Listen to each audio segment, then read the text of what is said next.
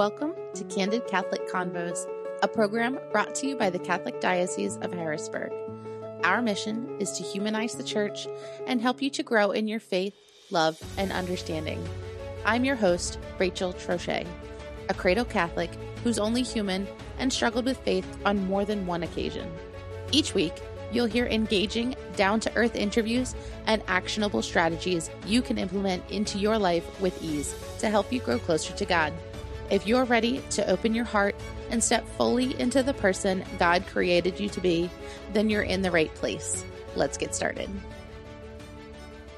Hello, and thank you for joining me on another episode of Candid Catholic Convos. This episode is part two of our brand new series focusing on the Eucharistic revival. Now, if you're listening to this wondering, what is a Eucharistic revival? Don't worry, you're not alone.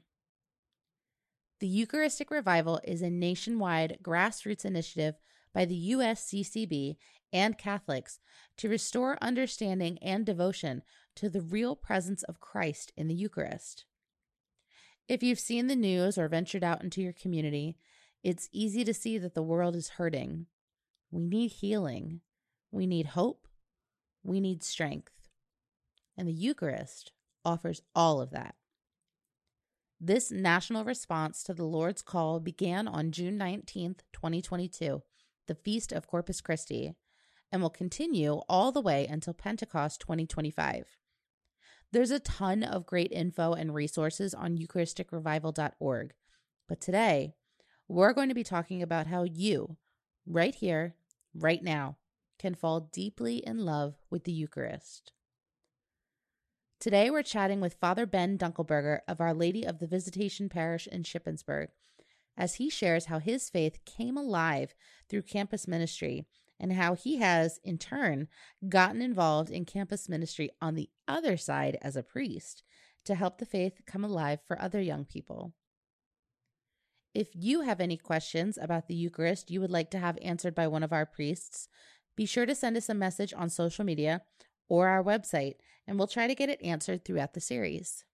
Father Ben, thank you so much for joining me today. I'm really excited to have you here as part of our new series yeah. and kind of just bounce some of these questions off of you. Definitely. Super excited. Would you mind telling me a little bit about yourself? Sure. Yeah. So thank you, Rachel, so much. Um, yeah. So I grew up uh, north of Carlisle in this diocese uh, in Perry County, and uh, yeah, had a great experience growing up uh, with my family. Three siblings two brothers, kind of really close in age. So for us, it was a lot of sports all the time growing up and really great. My mom was Catholic. My dad was not initially, but ended up coming into the church when we were in high school about. So that was a cool thing to see that happen. But I would say that we were, you know, we were into our faith. We were trying to be good Catholics, but maybe wasn't as alive of a faith as it could have been in a certain sense, right? So the deepest desires were you know, sports and maybe the outdoors as well and hunting or whatever. So I went to the college, I went to college at the University of Pittsburgh and studied electrical engineering there.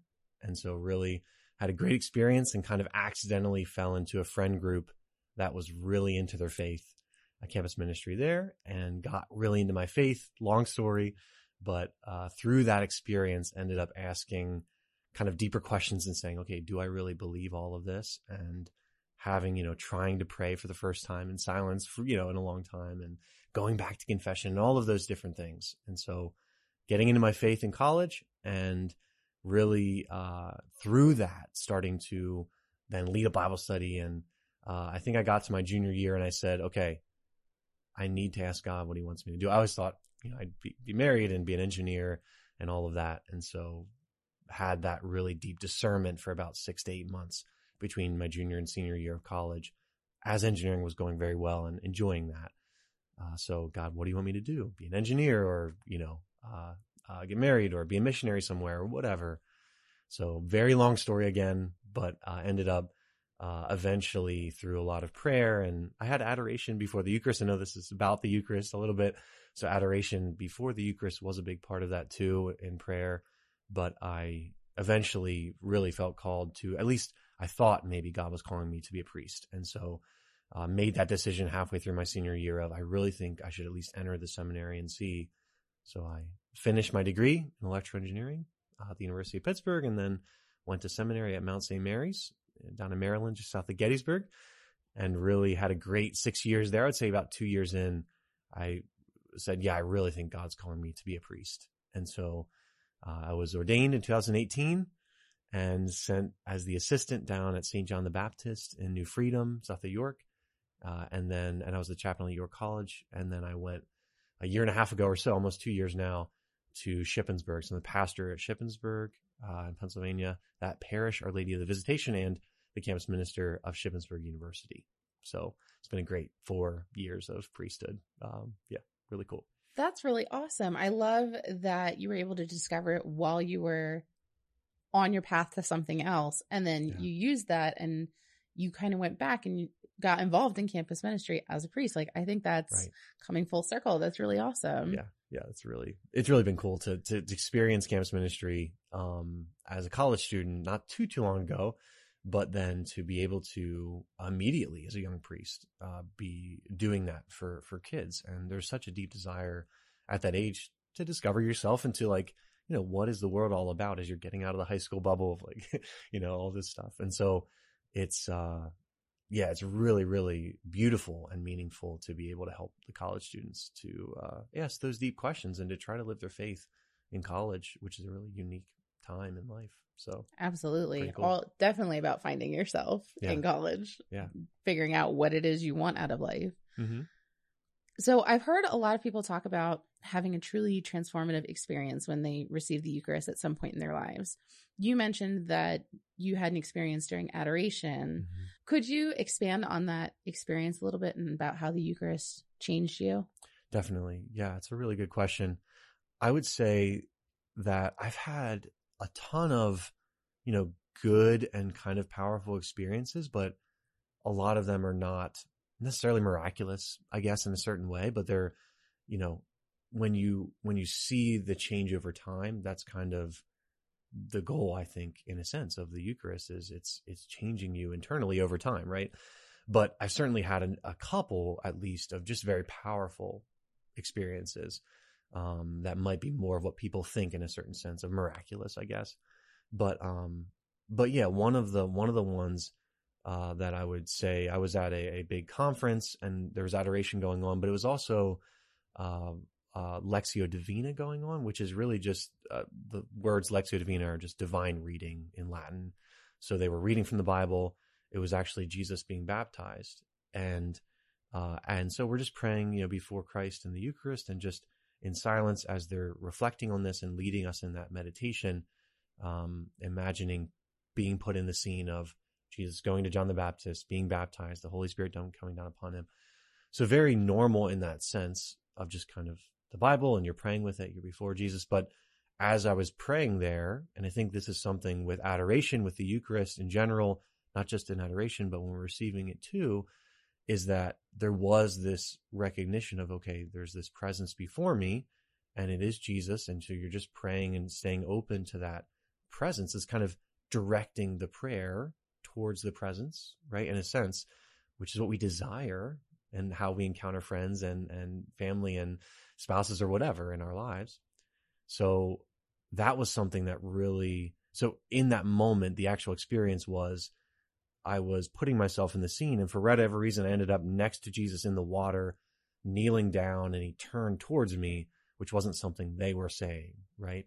Uh, and, you know, just kind of, said a few words in that moment, which is something I really needed to hear at that time in my life, right? Uh, and uh, and so it was really, really profound encounter with Christ. Of he's he's right there in the Eucharist, and actually in this prayer right now, he's speaking to me about something very specific in my life, and so um, yeah, very, very uh, profound, um, uh, deep encounter where it's this personal, you know, couple words but something that um, has been on your heart and then just like speaks to you very powerfully. So that would be one example of, okay, before the Eucharist and adoration and experiencing that type of, of personal word or love of Christ there, uh, where you, you're directing him, you're directing your heart and your attention, your mind to the Eucharist in silent prayer, basically. right? So does that kind of make sense? though? Absolutely. Yeah. And that's wild. I love I love that style of prayer. I personally haven't tried it, but several of the other priests that I've talked to Mhm. have mentioned that that is a such a powerful way to just like put yourself in the scene. And I'm like that just blows my mind. Like I think that that's Yeah. incredible. Um I think it was Father Bateman and I were talking about it and he was doing a prayer around the nativity for Christmas time. They were talking about being at the birth of Christ Awesome. and he asked Mary to hold the baby. And I was like, "Oh my gosh, like to Yeah. actually be able to do that in prayer is just wild and I can't believe I haven't tried it yet." So Mhm. that's on my list. yeah, yeah, it's it's. I, I actually just gave a homily on it, not this last weekend, but the weekend before, of just yeah, what is what is prayer supposed to be? It's all these different things, but one of them is silent, meditative prayer. So just to be able to to be in silence and to believe that when we're we're meditating, really we're just reflecting or imagining or all those different things, that God can use that and speak through that very powerfully. So it's it's really beautiful and I think important to encourage people because again, I, I'd never really done that until college and someone's teaching me and like, you know, doing that. So unless you're kind of taught into that or, or you know, showed how to do it, uh, yeah, it makes sense. And not a lot of people have heard of it before, but, but it's good to be able to talk about that and say, yeah, just, just put yourself in the scene or just imagine or just, you know, go over the words a couple times slowly. And, and it really can be very powerful of, you know, an encounter with Christ because he wants to use that and he wants to speak to us. So Right. anyway. Absolutely. Yeah. Throughout history, there have been hundreds, if not thousands, of reported miracles with the Eucharist. Mhm. In our last episode, Father Bender mentioned one where he had gone on a pilgrimage to see a host that had bled or was congealed with blood. Have you ever seen or experienced a Eucharistic miracle? Yeah, that's a wow, that's a great question. The the I would say kind of similar and a little bit to the last answer, but I haven't experienced that type of miracle when people I guess usually say Eucharistic miracle. They're usually thinking of that type of thing that Father Bender had mentioned of okay, the the Eucharist is actually like bleeding or actually, you know, something is happening to a physical change to the Eucharist there. And there are an incredible amount of testimonies of those things happening. Um, yeah, a lot of sites you can go to in, especially in Europe, but around the world where it's like, here's, you know, this miracle that's still kind of happening. Like it's still here. You can test the Eucharist and, and it, and there's this incredible tests that have been done of like, it's heart tissue and it's, you know, the same blood type of particular, th- like it's crazy. That's wild. I yeah, I I should have maybe pulled it up, but I, anyway, but it's it's really beautiful. Um, so two maybe quick things on that. So I haven't experienced anything like that necessarily. I would say that there's way way more miracles that are happening on a regular basis, not just miracles of like faith, but also miracles of healing that we don't necessarily hear about. So one quick thing that I will there's so many. One quick thing that I will say is very recently, one of my parishioners, uh, a woman in my parish, was sick with COVID. She, you know, she was doing okay, but definitely very sick, and uh, you know, has this deep devotion to the Eucharist and just desired to receive it. And eventually was brought the Eucharist by one of our other extraordinary ministers of Holy Communion, and she received the Eucharist. And she was telling me this later that it. She was like, "I'm probably going to have long COVID. You know, I'm going to have this thing forever just feels like it might be that and uh, she just had this almost immediate kind of physical healing that she experienced and it and she was telling me this very emotionally uh, maybe only a month ago right so yeah i mean there's no i can't necessarily like bring that before scientists and say like here's this exact you know miracle. Um but so that's one little example of like a physical miracle that just kind of happened but um but there's i think and this is christ's primary desire too right is the physical miracles are all meant to lead to the spiritual you know growth closer to him in our lives. And so those are the miracles he cares about most and those are the miracles i think that happen the most often are miracles of like of faith of spiritual healing of of um yeah all of those different aspects of our life. And so that's what i would say is kind of this what i've experienced personally more often is these powerful encounters with christ of of you know not just maybe his mercy and consolation and love powerfully, but also what we don't usually desire, which is like a word of exhortation or challenge or whatever, right? Which can lead to this, this greater conversion and, um, and closeness to God. And so that can also be, uh, a miracle of the Eucharist, of hearing his words speak into our lives powerfully. And maybe one little quick analogy. You can also cut me off anytime I'm speaking too long, by the way, but the analogy of like, we often don't the like the Eucharist can change us is one of the things that you said. We often don't necessarily in our spiritual lives see the change as this big I mean, we desire these big like retreat moments and and top of the mountain, right? Transfiguration moments. But often God is doing it little by little in our hearts, the transformation. And so you think of having a garden or, or you have a, a, a plant or a flower back here. And, and when you look at it and you're, you're watering or feeding it and you, and you see the tree or the thing grow little by little, but you don't actually, when you're watching, you don't actually see it grow, right?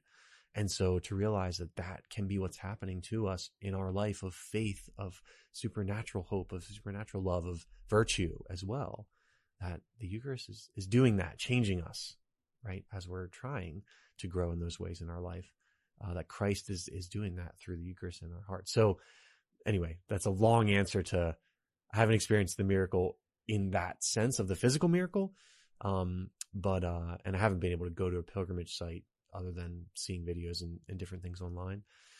But, um, but yeah, I've certainly, uh, had many powerful, powerful encounters, um, myself and then hearing stories of other people and all of these different things. Uh, yeah. Does that make sense? That, yeah. No, it absolutely does. And I love that you phrased it that way. It's like, it's not, we, we expect something grandiose, but it doesn't have to be grandiose to be a miracle. Like one of my favorite sayings yeah. is coincidences are when God performs a miracle and decides to remain anonymous. Right. Right. And when you say it like that, I had told Father Bender, I'm like, I've, I've never had an experience like that with the Eucharist. And then when you say mm-hmm. it that way, I'm like, well, there was this one time I was like in the, I struggle with anxiety and I sure. was in the middle of a panic attack mm-hmm. and I was like, felt called. I was like, I need to go to church. So I like, mm-hmm. packed up my three kids who yeah. are all like six and under we drove mm-hmm. to church. I'm still having a panic attack like during mass because there's three little kids sure. and I'm already in the middle of it.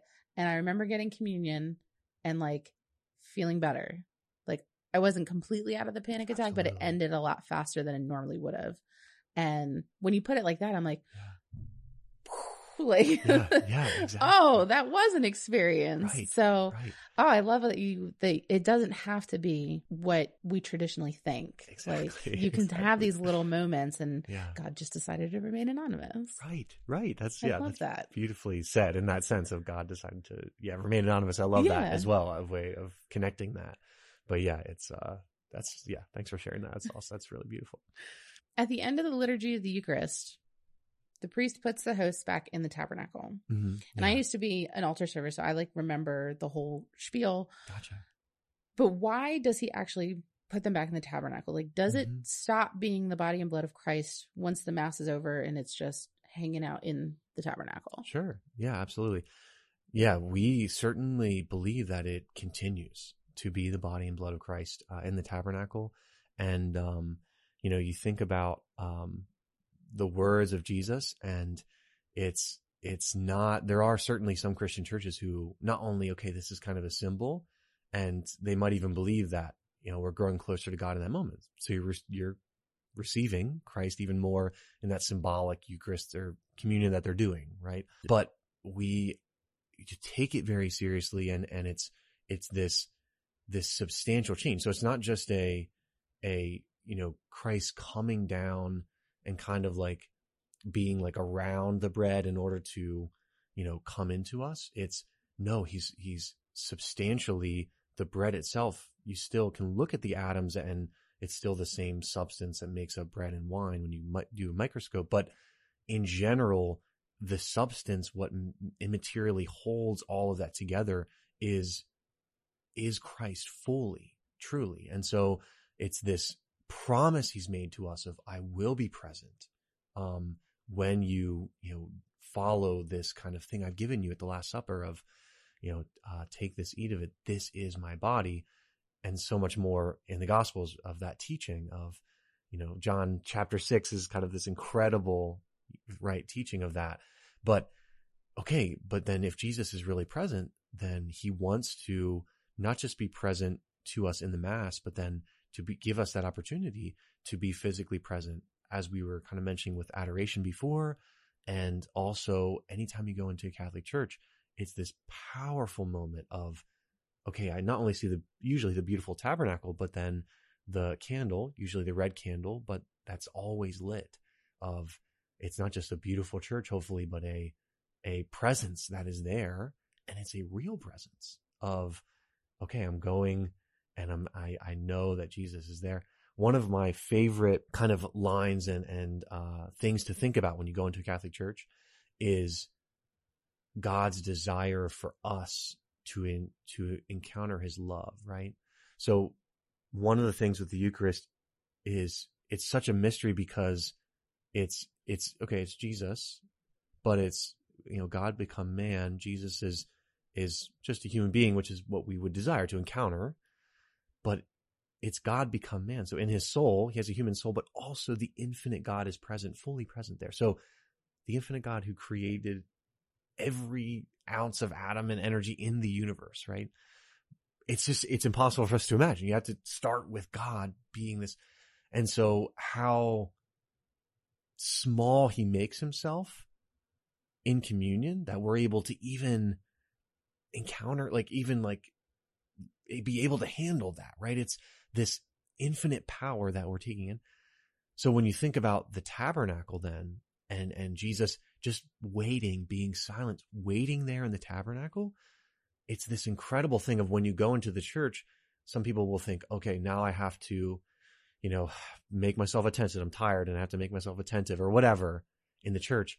But in reality, it's the, where you start is there is Jesus, the infinite God, waiting there for me to come into the church to pour his love out into my heart. Like he's, his deepest desire is to like wait for us to do that, right? If, if we had a friend who, who we hadn't seen in a long time and they invited us over and over again to come and hang out just to catch up and just to, right?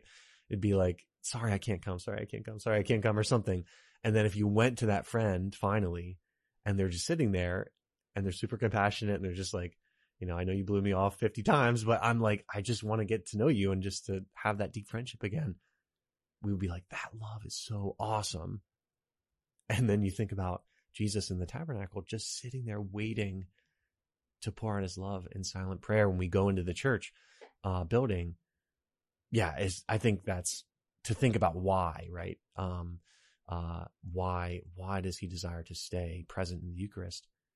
That's what we that's what we want, right? That's what we desire is again this not just kind of in silence and praying for Jesus to be all around us. That's important and beautiful too. But we want to direct, we're physical beings as well as spiritual. So we want to direct ourselves to the a presence, to another. And that is where Jesus is in the tabernacle. Um, and certainly as a priest, as one last little thing is, is being able to take the Eucharist, you know, to the sick and to the, to the homebound, right? That's a huge part of, of why we believe that too, is anytime uh, you know, I'm, I'm, I have a, a call with a person who's very sick t- this afternoon, this evening. And so, and they specifically called to say, can you bring me the Eucharist? Right. So I'm, I'm going to bring them Jesus at their home. They can't leave. Right. And so it's this incredibly powerful, um, encounter with, with God's love, not just at mass, but then continuing, uh, on. So. That's awesome. I love yeah. that beautiful analogy of like the friend you keep blowing off and then you yeah. finally go over there and you're like, why did I keep blowing this off? Right, because this right. feels so good to just hang out with you. I right. love that. So, should we be preparing ourselves for the Eucharist before we receive it? And if so, what are some ways we can actually do that? Yeah, yeah, that's a great question. Um, oh man, there there's so many things we can do to prepare ourselves. In general, I think just as you're walking up, or as you know, right after the priest receives and you're you know communion is about to start, just to, you know, even if you've been distracted the whole mass or your kids are running all over the place or whatever, right? Um, just to make a little act of faith is so beautiful of just, okay, Lord, I know that, you know, I'm about to receive you. Just help me to open my heart and, and, you know, receive you fully so that your love comes into my soul and transforms me. That little act of faith is so powerful. Um, whether it's at the last moment right before receive or whether we have maybe a little more time to prepare leading up to that. There are specific prayers that you can look up, certainly, that actually are for preparing to receive that saints or different people have written. And I would say one of my favorite moments in the Mass, uh, man, okay, there's two things. One of my favorite moments is the offertory. So when the gifts, people are bringing the gifts up and you're like, oh, that's cool. You know, I know that family or something. No, but it's, it's this, it is supposed to be the symbol of, okay, yes, we don't make bread and wine. Our neighbors don't make that anymore. And we bring it up in the same way as they used to. But it's this, not just we're bringing up the work of our hands, but we're supposed to think of our entire last week and everything we went through the last week. And we're like bringing all of ourselves in our last week to Christ and saying, I'm giving this to you and I want to offer it to you as a prayer. as a little sacrifice and I want to be united to you fully, um, in the Eucharist. And so to, uh, there's so much more than that, but just to think of, okay, Lord, what is this communion with you, this union with you going to do? It's going to be this prayer of this offering that I'm giving, and it's going to be this, this union that we talked about earlier can change us. And so you're, you're trying to kind of lead, lead all of that to that moment. And so one other quick thing was just the, uh, in the Acts of the Apostles, one of my favorite passages is the, the, or no, this is in Luke. This is the end of Luke with the, um, the apostles going to Emmaus, right? And, uh, the disciples. And so there's two men, uh, on the walk to Emmaus after Jesus is crucified and died and he's buried, right? And so they're going on, on the third day and Jesus has risen from the dead. They don't know he's risen, but he appears to them and they're, they kind of don't recognize him in his glorified body. And anyway, he's, he opens the scriptures to their minds, like all the scriptures about you know, the Old Testament and the Messiah and that this was prepared, that he had to die. And then he comes in their house and it says he took bread, blessed it, broke it and gave it to them. This fourfold action that's said the same in John 6, the same in the gospels took, blessed, broke, gave. We say that same thing now at the mass. And, uh, and then, and then he, it says after he broke the bread, he disappeared from their sight, and all that was left was the bread. And he was revealed to them in the breaking of the bread. The disciples encountered Jesus in the first mass, right, right there, right? But it was first the opening of the word to their minds and then the first mass. And so one of the awesome things is to the whole mass be thinking in all these prayers and all these things and all the homilies, whatever happening, is there just one word that you might be saying to me throughout this whole mass, right? And then you can take that word or that phrase or whatever with you and kind of use that word as a meditation as you're receiving the Eucharist as well. There's, yeah. So there's so many ways that we can prepare ourselves to receive. Again, the first thing I think is the most important. Just, it's okay if you're not perfect or whatever. And it's just a little act of faith of my heart's not perfect, but I'm just trying to like prepare and receive you and be united to you perfectly. So I said a lot there. No, so. that's awesome. And I am for sure guilty of being one of those ones like, okay, this row gets up and then I'm going to get up and we're going to walk. And you're so focused on like right. the actual walking and like exactly. making sure you don't trip and like, oh, mm-hmm. I got to remember to bless myself and all that, that you forget to like listen. Yeah. And I love the being able to find a word because Jesus was great at repetition. He repeats himself a lot. Yes. Because as human beings, especially nowadays, I heard, I was listening to um, a podcast where they were saying that human beings now need to be exposed to something 11 times. It used to be like seven or eight, but our attention is that of a baby goldfish. Right. So right. you need to hear yeah. it like 11 times. And Jesus was ahead of his time. He's like, Oh, I know you got to hear it a whole bunch because right. you haven't been listening so far. He knows. He knows. Yeah. so exactly that, I think right. that's, I think that's awesome. And I think that's something that I'm going to take to the pew to practice. Yeah. No, very cool. The Catechism says that we need to have gone to confession before receiving the Eucharist. Otherwise, it's considered a mortal sin. Mm-hmm. So does that mean we need to be going to confession every week? Sure. That's a, yeah, that's a great question. Uh, I think if I'm being honest, this is one of the most kind of unmisunderstood things. And the to kind of cut to the chase in a certain sense of okay, well, what does the church teach? One of the things is it is you need to go to confession before communion only if you've committed a mortal sin already, right? Mhm. And so, uh, it- you know, if you certainly we always commit are committing little sins or even maybe bigger ve- venial sins, but we're we're committing so venial and mortal, big and small. Um, uh, so venial sins are the smaller ones. If we're committing, you know, a lot of, of venial sins, it's yeah, we don't technically have to go to confession before we receive if it's just a venial sin, right?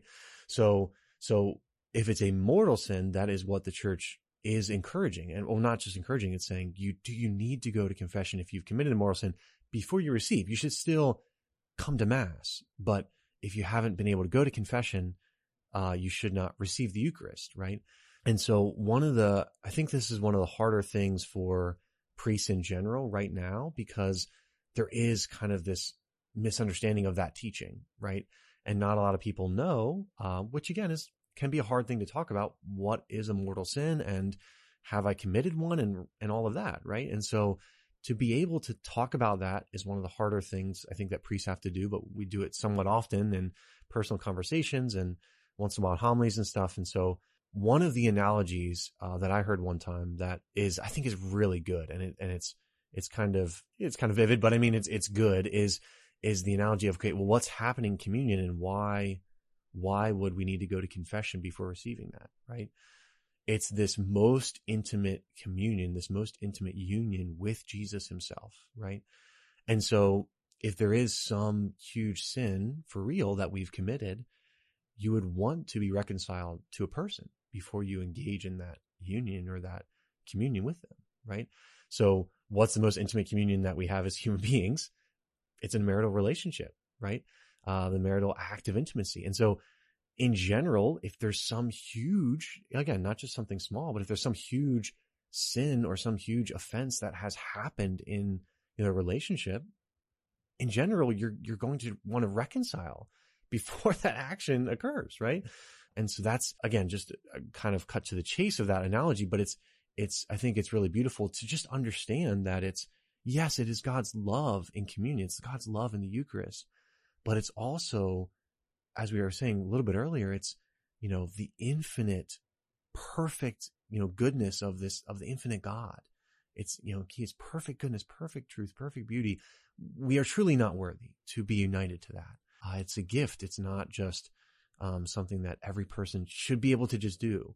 And so, uh, and so a part of that is, okay, we are sinful. We're all broken. And if we have committed a mortal sin, um, we do need to go. It's a super long conversation of mortal sins, right? Of, okay, a mortal sin is, has to be a grave object. It, it has to be full freedom. It has to be full knowledge, right? If you're committing a mortal sin, all three of those things. And so, you know, if I tell a little white lie, probably not a mortal sin because it's it's something that you know might happen in conversation. I'm just saying it as passing. But if there's a big lie that I just think about ahead of time, I know it's bad. I know you know I have full freedom of it. Yeah, that could certainly be a mortal sin, right? If if, if it's a big thing, and and uh, and so usually a mortal sin re- related to the ten, ten Commandments or you know something like that. But so does that make sense a little bit of It of does. that that that teaching of yeah it's it's this intimate communion and one of the things i think also helps a little is that the church does say that if we still go to confession even for venial sins eventually i mean i think the the bishops in the us kind of say like if you can go every other month it's so powerful. Every month or every other month it's so powerful to go to confession. If people want to go every week they still can even if they're not committing mortal sins. But but yeah it's something that we've kind of lost i think in the church in the us of that understanding to see it come to life a little more powerfully of that teaching of it's this intimate union with Christ. It's not just, you know, this thing to kind of feel good uh, and, and just be kind of the love without the other aspect of that, uh, the commitment and the, and the, that what sin is too. So, um, so, uh, so yeah, which is hard to talk about today of like sin and what it is, right? Right. Because Um, it's so muddy now. Yeah. Yeah. Of like, Yeah. Well, I think there's just a lot of misunderstanding of what of what sin is. There's just a lot of misunderstanding and uh and it hasn't been I myself need to do better. Like we haven't taught it super well and clearly. And, uh, and so, but when you understand that part of it, I think it does make a little bit of sense of, oh yeah, it's this most intimate communion with Christ. And so, you know, if the church really believes that this is a serious sin, then I should be forgiven by Christ in confession before I'm, I'm going to, to partake in that union with him. Right. Yeah, no, and I, I, I loved your explanation. I think, I think maybe somebody who isn't Catholic or maybe somebody who hasn't been back to church in a long time Mhm. probably found it a little bit intimidating Sure. of like, well, I haven't been to confession. Well, then I can't go to church. Well, right. not necessarily. Right. You should go to confession, but hmm unless you've committed a mortal sin, if I'm understanding correctly, Yeah. then, you know, going as often as you can is recommended. Yes. But going to the mass and receiving communion does help with some of the venial sins. Absolutely. Yeah. I mean, the church even says that it's certainly possible we kind of try to unite ourselves when we're receiving. And if you just have venial sins, you can be forgiven by Christ, right? Kind of makes sense. You're being united to perfect love itself. Like you can be purified and transformed and forgiven of those sins in communion. But again, it's not just a kind of mechanical thing of, oh, I received communion, so I'm always forgiven of all my venial sins, Right, right? It's a right. relational thing. And so we, we ask Christ and say, please forgive me. But the next time we go to confession, which is another thing, by the way, even the church says you technically don't have to confess all of your venial sins and you only have to confess the mortal sins technically in confession. But it's great to confess your venial sins, right? If you can, just to, right? Why not? Yeah, right? You're just there. to be cleansed of them and just to have that, you know, that sacramental experience. And certainly, I mean, I'd love to talk for hours on confession, right? I mean, I feel like I talk about that all the time at the parish of people are kind of afraid to go to confession or they feel like the priest will judge them or whatever. And, and it's the exact opposite reality of it's so beautiful. It's so transformative. You know, the most sacred promise a priest makes, right? The seal of confession. They're not even going to hint at what's happening in the confession room. And so to, to realize that, that the priests are just there to try to help you and to help you experience the mercy of God. And so it's so, you know, to just say again, do not be afraid of confession. So awesome. Um, uh, and I understand that intimidation, right thing of if you haven't been back, oh man, it feels like that's so intimidating, but the mercy of God is, is infinite. It's endless, right? Even if we've done something that we are having a hard time forgiving ourselves for, God wants to forgive you for those hardest things. I mean, that's what he wants to forgive you for, right? There where we think, you know, I'm unforgivable. What about what I've done? You know, God, yeah, the forgiveness is so boundless, right? And inexhaustible, but it goes back to the, the love being this, but he doesn't want us to just stay where we are. He loves us too much. He wants us to, to move forward in virtue and grow little by little. And so, um, it's both and of Right. the, the forgiveness being infinite, um, and the love being always tra- transformative as well. Right. Right. He doesn't want to turn us away. He wants us to keep coming back. Exactly. Yes. I love that. So, if the idea is to make us all God's people and receive Christ, Mhm. Then why is it at weddings and funerals or other religious occasions Hmm. that those who are not Catholic can't receive communion? Like at my Right. wedding, Right. it was like my husband and I and our parents, and like nobody else was Catholic. Sure, sure. So, Absolutely. our poor priest was standing up there like waiting to Yeah. hand out communion and like Yeah. nobody came up. So Mhm. why why is that? Yeah, I really appreciate that question. And it's similar to what I was just saying, but there's, I think, something else that we can add to that, right? Of the, one of the words that Christ says in the Last Supper that Jesus says is, this is my blood of the new and everlasting covenant. And it's like, oh, that sounds pretty cool. Like, all right, new and everlasting covenant. what does that mean? Right? When he would have said that, all 12 apostles would have been like, what, what? because the covenant was the thing for the Jewish people. Okay, this is the covenant. Covenant simply means this sacred oath, this sacred promise with God. And so when you start to study a little bit of the Old Testament, one of the first things usually you'll study is all of the Old Testament covenants, all of the Old Testament promises that God has made with Abraham, with Moses, with David, with, you know, all the different people in the Old Testament. He's made them over time, little by little, and these big, you know, promises. And when I say oath or promise, it's this mutual commitment to another person of not just, you know, of saying, okay, it's not the word that's often used as contract for it, right?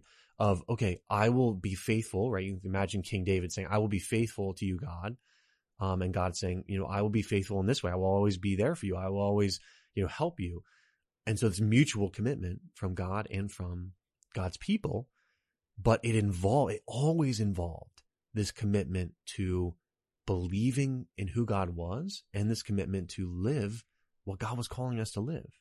So the covenant, yes, okay, a contract in a certain sense of here's what we're supposed to believe, here's what we're supposed to, how we're, the moral life, right? We're supposed to do or live. So that's kind of the covenant promise. And that's always been not just there, but it's always been sealed by a sacred meal throughout the whole Old Testament, right? And so every single time you see it be sealed by this sacred meal. One of my favorites, which might be a little bit vivid that could be helpful is on Mount Sinai with Moses and, you know, the Israelites just escaping Egypt through the Red Sea and they're there.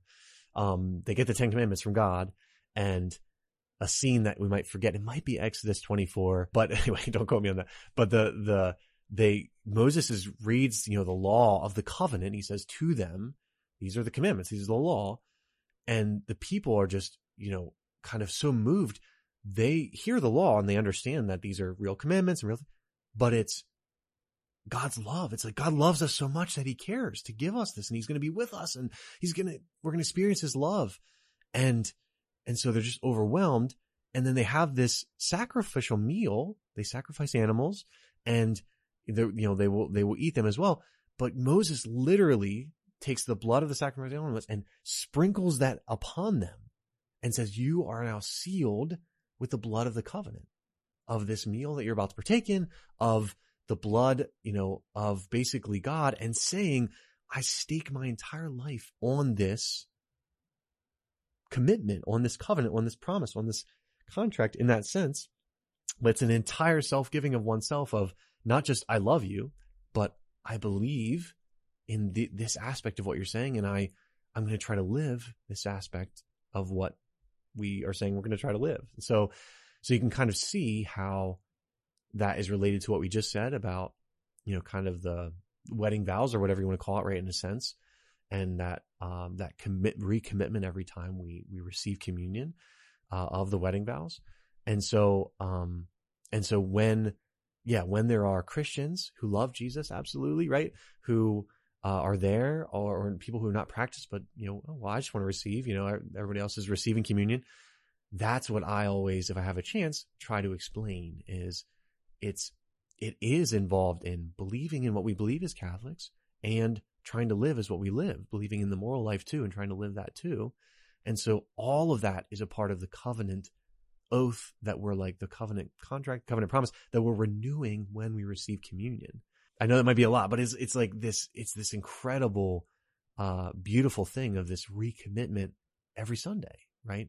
Of okay, I want to recommit. And so when you say amen to receive, that's really what you're saying. Amen, you know, is kind of like yes, I believe, but it's involved in that like I renew my covenant, like I stake my life on this. I I commit my my entire self to this. That's what's involved in that commitment. So it would be a contradiction to for someone to come up for Catholic communion and to say, Amen, I believe the Eucharist is really Jesus, Amen.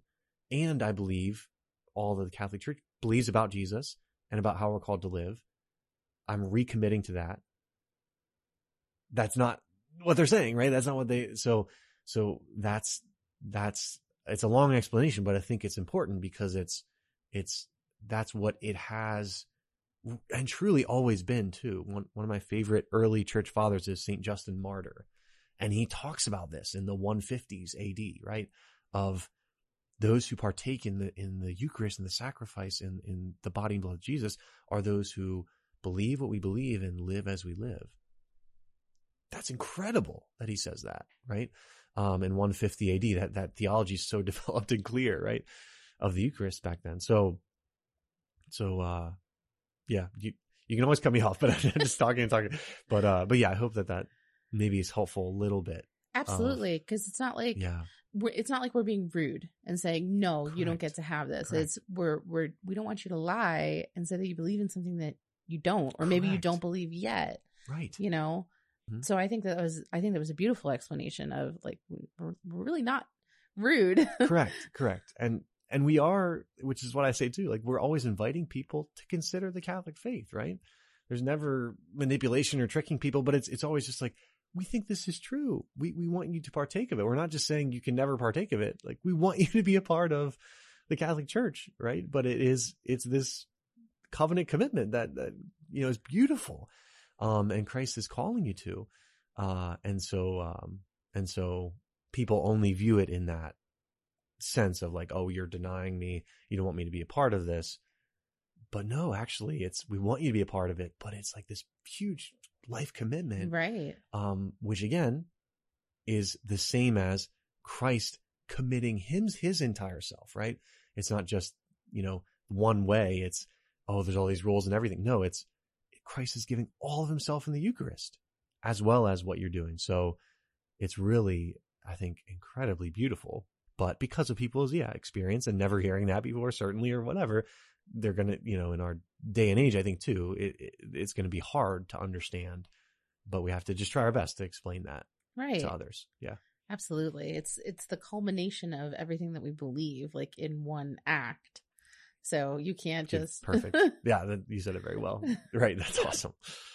So for those who are making their first communion, maybe they're they've gone through. RCIA or they're in the second grade, how would you explain to them what's going on in the sacrament?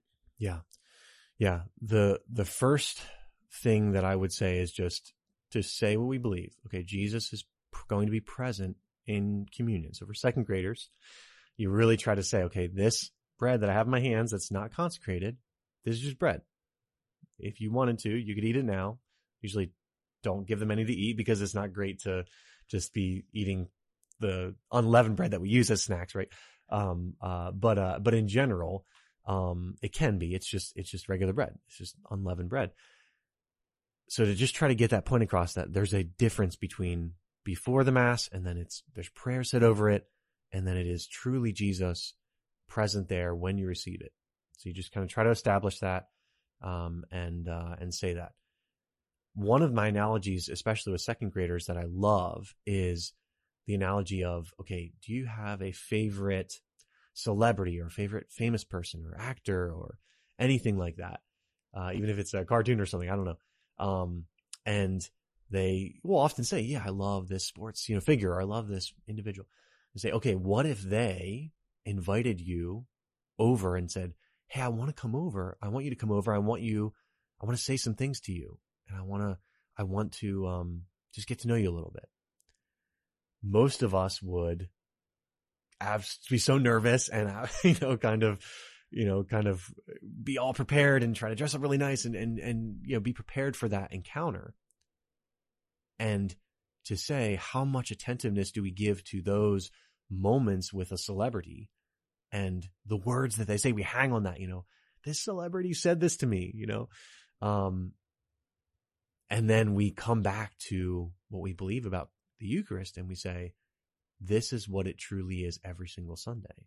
The most important person in the world is inviting you into, you know, a friendship with, you know, with him.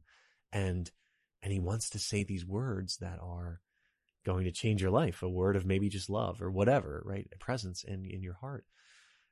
So to realize that that is the case, that that is happening, I think can be very powerful for the second graders to, to say, yeah, I, I would love to meet my, you know, my heroes of YouTube or wherever, but this Jesus is your ultimate hero. He died for your sins. He wants to bring you to everlasting life in heaven. And so to, to use that, I think can be really powerful. One of the other little things for RCIA, especially that I try to, to get across is that, okay, yes, it is Jesus truly present. And again, to try to bring that to life, one of the things which has really helped me in my life too, that can be a temptation is to, when we're receiving communion, to only go into it looking for a good, a good feeling, which is okay to desire consolation. Lord, give me your experience of your love. So I'm consoled. So I have that. But the way I had a friend in college who uh, was very blunt sometimes, but great. And he said, he said, sometimes I only encounter it or think about the Eucharist as like this, this like good feeling spiritual vitamin. And so like I go and I receive it and I feel good for a little bit and then I go back into regular life. Well, wait a second. Jesus is a person that's alive. Yes, he's the infinite spirit of God, but he is a person that's alive. And so do I, when I encounter that love, that infinite love, do I, am I willing to listen to the person speaking and leading me and directing me? So not only in that moment, I kind of mentioned this earlier of a word of, of maybe exhortation or challenge or something we need, maybe just a gentle encouragement of, yeah, continue on, right? Whatever. But also, do I believe then that Christ is continuing with me, with that presence throughout the rest of my week? And to see it that way, that we have this incredibly powerful encounter with the Eucharist, but then it comes with us into the rest of our week. And it's truly Jesus, you know, walking with us in our souls. And it's the most, you know, beautiful thing. So to establish those two things, one last thing, sometimes in um, RCIA, there's a lot of people that come from other Christian denominations. And I think a really cool way to connect it for them is, you know, when you say like, uh, when they say, okay, my f- saved through faith, right? Once saved, always saved. In that moment where they felt like they were saved, right? Where they had that encounter and that act of faith and gee, I've experienced Jesus's forgiveness and salvation and love. And I know that I'm saved, right? That idea. They, they've made an act of faith in that moment. And they believe that Jesus on the cross 2000 years ago has transcended time and history. And that effect of Jesus on the cross, those effects come present to them and save them in that moment? The same is true, but even more so of the Eucharist. We believe that we are transported back in time for the entire Mass. And we are sitting before Jesus on the cross. We're sitting at the Last Supper with the apostles. We're sitting at the resurrection, the entire Paschal mystery. We are present there. And it is an incredible thing to say that's where we're transported to in the Mass is 2000 years ago to Calvary, to all these moments.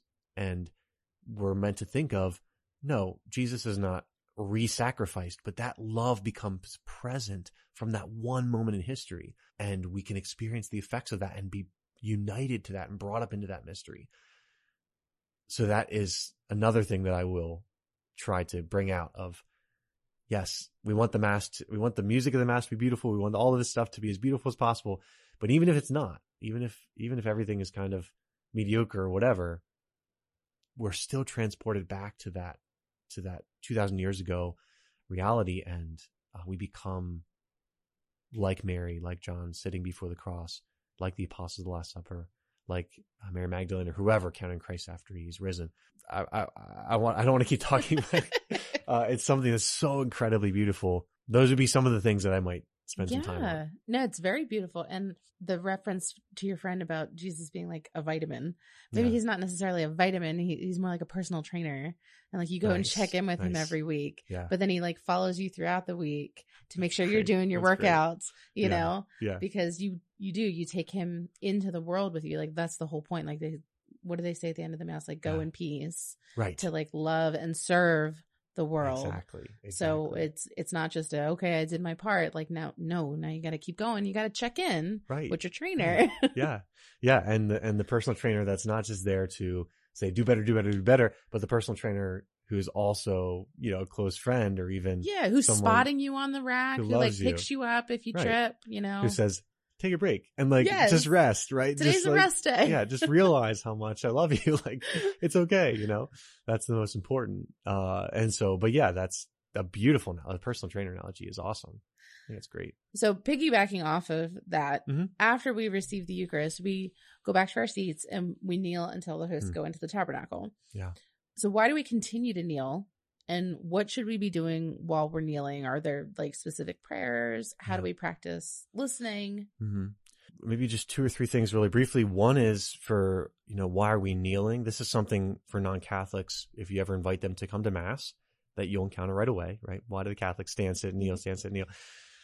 And the posture of kneeling is great to explain to people that when you are trying to pray, sometimes the physical posture of your body can be really helpful.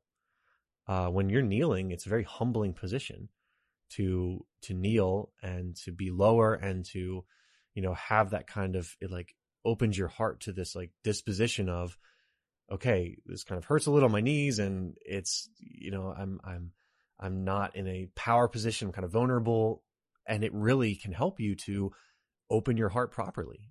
And so that kneeling position that the church gives us throughout the mass in those ways and even after communion is very powerful to just try to help us to pray. And then after communion certainly it's you think about the most powerful encounter you've had with God that we've mentioned a couple times. It's this great opportunity to then just rest in that and and to be to be silent or to be singing a little of the song that's happening but just to pray deeply and to talk to Jesus in the depths of your soul right after that communion has happened and it's it's this perfect opportunity one of the last things is because it is the perfect way to practice listening and how we listen internally in prayer. But there is specific prayers of thanksgiving. I talked about specific prayers of preparation for the Eucharist earlier. There's even more prayers of thanksgiving that saints have written like afterwards. Sometimes even if you look in the hymnals in the pew, some of them, not all of them, but some will have prayers in them to be able to go to and say, here's a prayer of thanksgiving that, you know, St. Thomas Aquinas or this saint has written.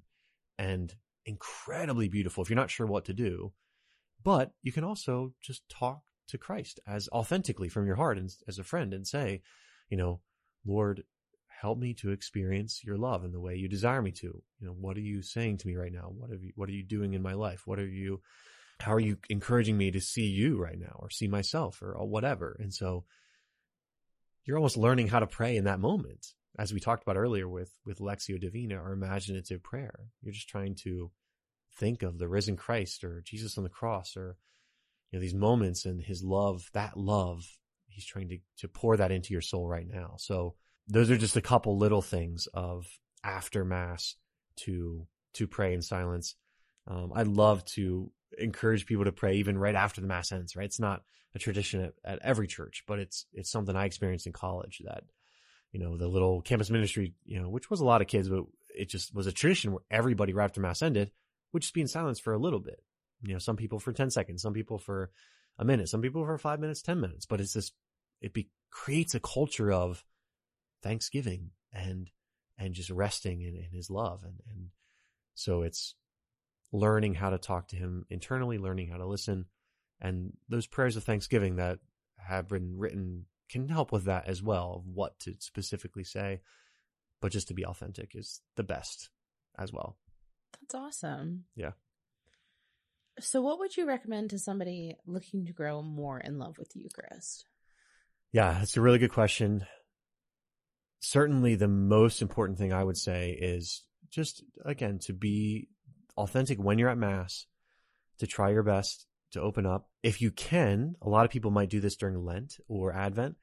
Just if you've never done it before, try to go to a daily mass during the week and to say, Lord, I'm giving this, you know, additional devotional prayer.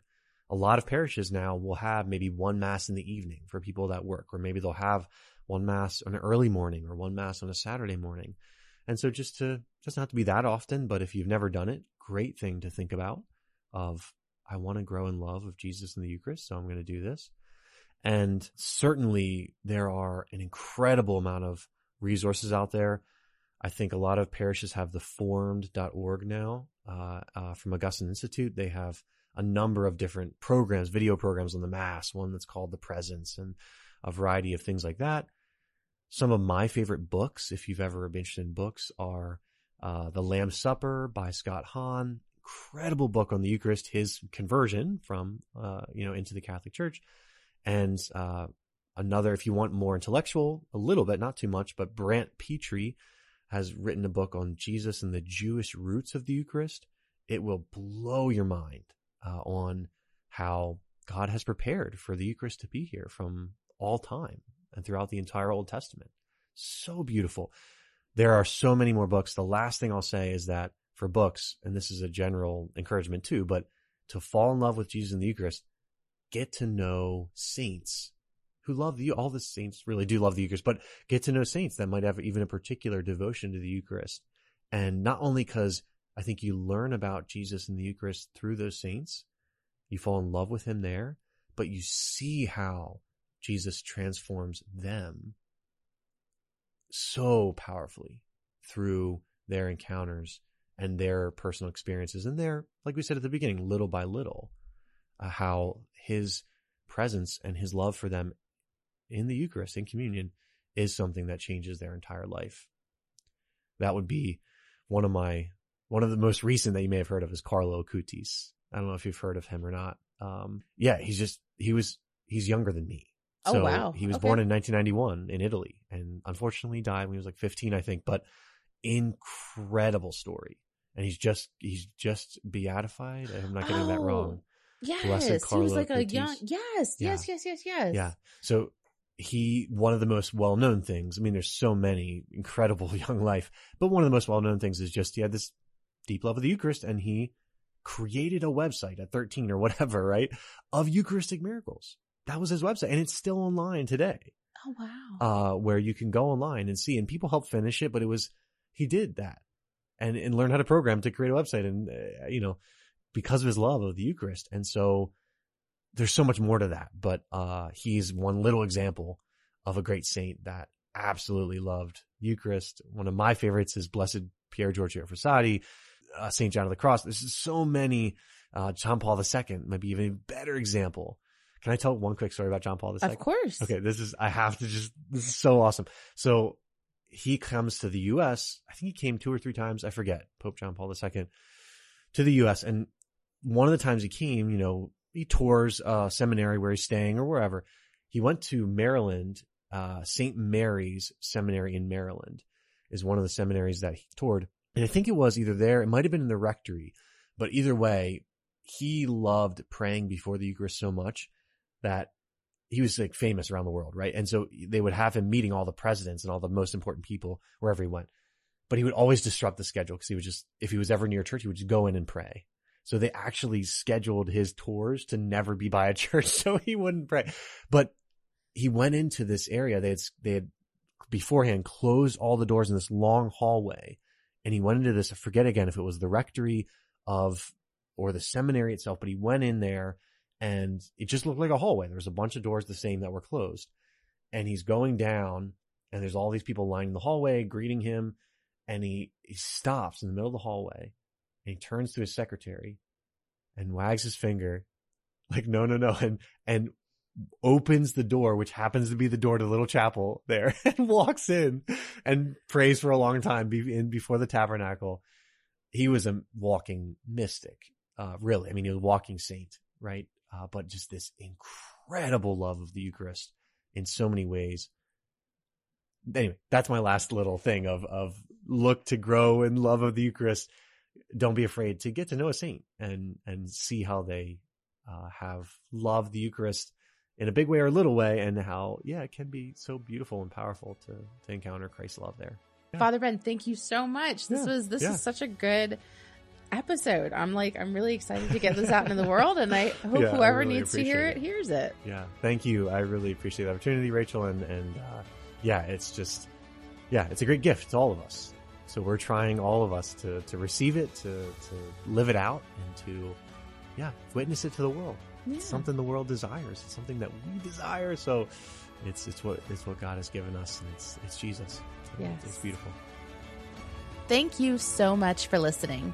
Our goal at the Diocese of Harrisburg is to walk with you on your faith journey. So if this episode resonated with you in any way, the easiest way to show your appreciation is by sharing this program with your network or by leaving a review on your listening platform.